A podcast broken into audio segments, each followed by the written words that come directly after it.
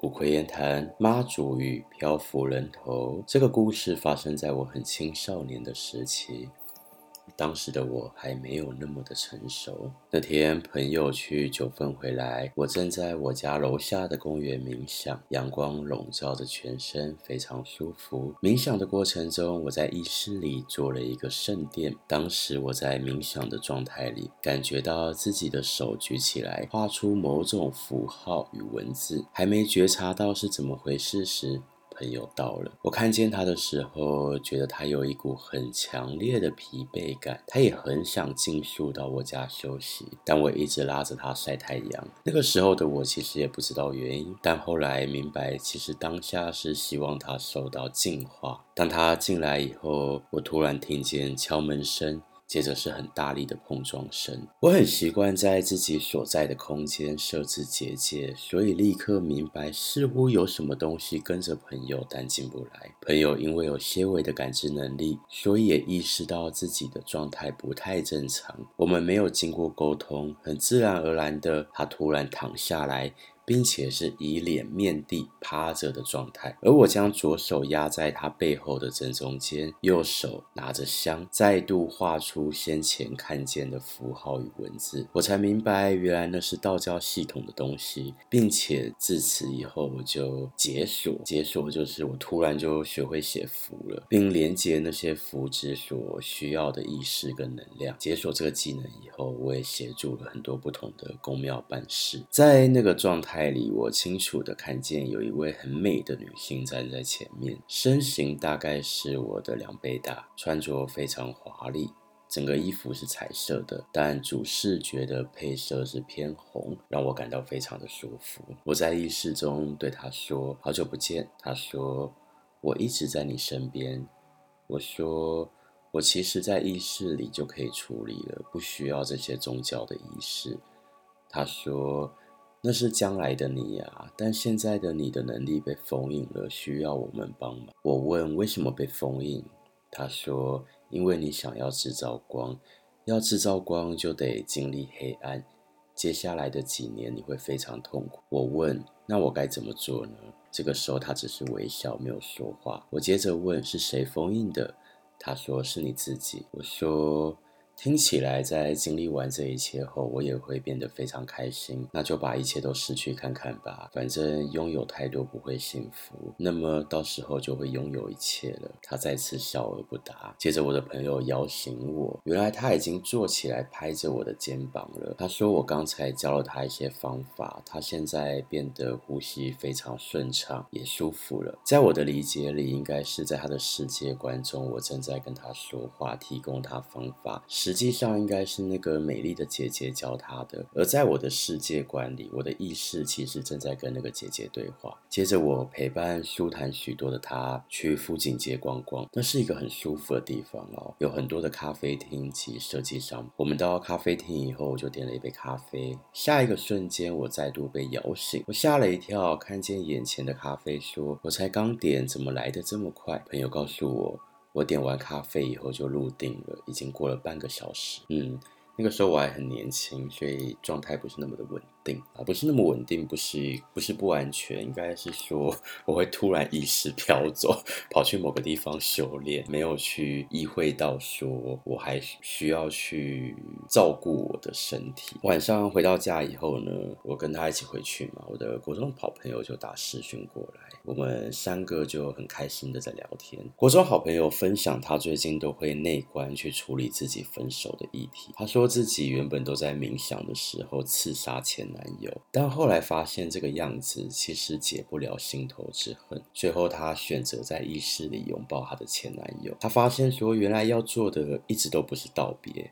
而是接受，不是跟自过往的自己道别或切割，而是接受自己必然的这些经历。当他接受以后，他发现一直以来伤害他的，也不是他的前男友，而是他给自己的压力和委屈。他又循线去寻找压力跟委屈的根源，原来是来自他的妈妈。那他就去拥抱跟他妈妈相处的他自己。接着，这个卡因的朋友也开始分享起他自己内观的故事。于是，我们决定三个人一起冥想。我邀请他们两个进入我早上在公园冥想时在意识里做的圣殿。简言之，就是邀请他们进入我的内在世界。嗯，其实这件事是不太好的，所以不建议大家做。就像我说的，我那我那时候还很年轻，所以不够成熟。嗯，请大家保护好自己。好，我继续说。国中同学说，进入这个空间的时候，感觉像是被充电了，有很大的太阳，很舒服。就在这个时候，我跟国中同学都看见一个人头漂浮在朋友的头上。呃，我说明一下，我们三个是一起冥想，但我们三个会共感同样的画面，等于我们三个的肉身是躺着的，但我们的意识同时出现在某个空间。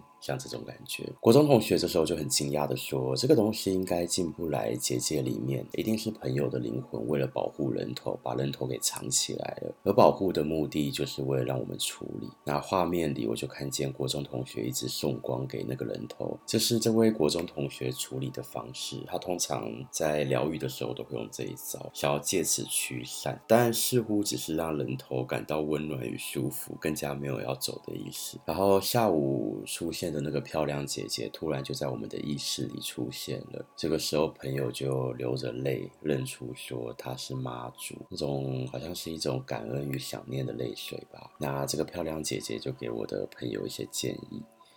漂亮姐姐也送给我和我国中同学一件衣服，是很华美、红色、闪亮亮的袍子，但是我拒绝了。我记得以前在做个案的时候，第一次是一位叫做金刚手菩萨的意识体给了我一根金刚杵，功能是稳定。那每次经过教堂或庙宇的时候，也会收到各式各样的道具，也就是人们称为的法器，无形的法器。冥想的时候，可能也有更高维度，人类会称为外星人，但其实是没有肉身的。还是意识给我一些小道具，但我知道自己不想承载那么多的能量与道具，所以即便收了，我也是把它们吸收掉，转化为自己的能量，因此就拒绝了。就你想一想，你自己你的属性可能是蓝色的，但你要背负各种不同的颜色，你这样子就会有负重感。那漂亮姐姐后来就跟我们说，这个人头因为国中同学刚才分享的一句，要做的不是道别，而是接受。所以才让那颗人头决定放下，人头觉得就接受自己现在这个情况吧，一切都是自己造成的业力，所以他也没有想要缠着我的朋友了，就愿意与漂亮姐姐一起离开。故事到这里结束了。那题外话。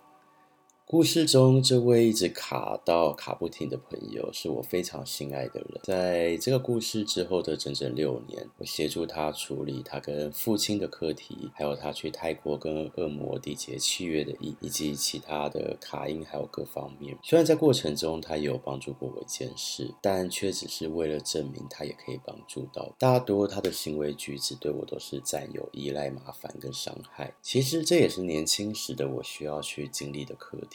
外在世界都是自己内在世界的投射，在自己的剧本中发生的一切都要回归自己去看。所以我当时会问我自己说：“这是要让我学会什么？”反复觉察后，我明白这是我自己慈母多败儿的议题。从与他和其他人的身上，我学到了无私的爱是需要有界限的。一昧的让别人索取，别人不会感激，不会成长，还会视作理所当然，并且持续依赖。这是我当时非常深的醒悟。目前我的人与他是彻底断舍离了啦，但我的心也还是真的爱他及祝福他长大，只是丝毫不会想有任何的联系。或许他会有被遗弃感，依然无法明白我为什么不再理会他。但是依赖都是来自于不自信、恐惧、占有，是一种在欲求某种东西的关系。年轻的时候我会让他依赖，但长大以后我明白说，这并不是一个让他成长的好方法。我也想要选择前进，不再因为这些滞留原地的人而停下脚步一起滞留。我不再等待他们，而是让他们等待自己。要跟上的就自己跟上喽。特别想做这个故事的分享，其实我想去表明的是一件事，是说有很多的。个案。学生、朋友或者亲戚啊，对我会有一定的依赖。那我明白，因为我很容易去理解到别人的状态。可是大家没有意识到的是说，这样子并不会对自己有一个好的帮助，而且对我会造成伤害。所以我的离开其实也是一种爱。嗯，虽然容易被别人误解，但也没关系。我其实也没有太 care。然后想分享的是，无私的爱是需要有界限的。比方有些人如果对你情绪勒索，你一直给他，他只会要的更多。更懂得去拒绝，即便被别人误解，你只要心中非常确定的知道，你保持你的纯粹，怎么样做是对彼此最好，那就是最好的。相信自己。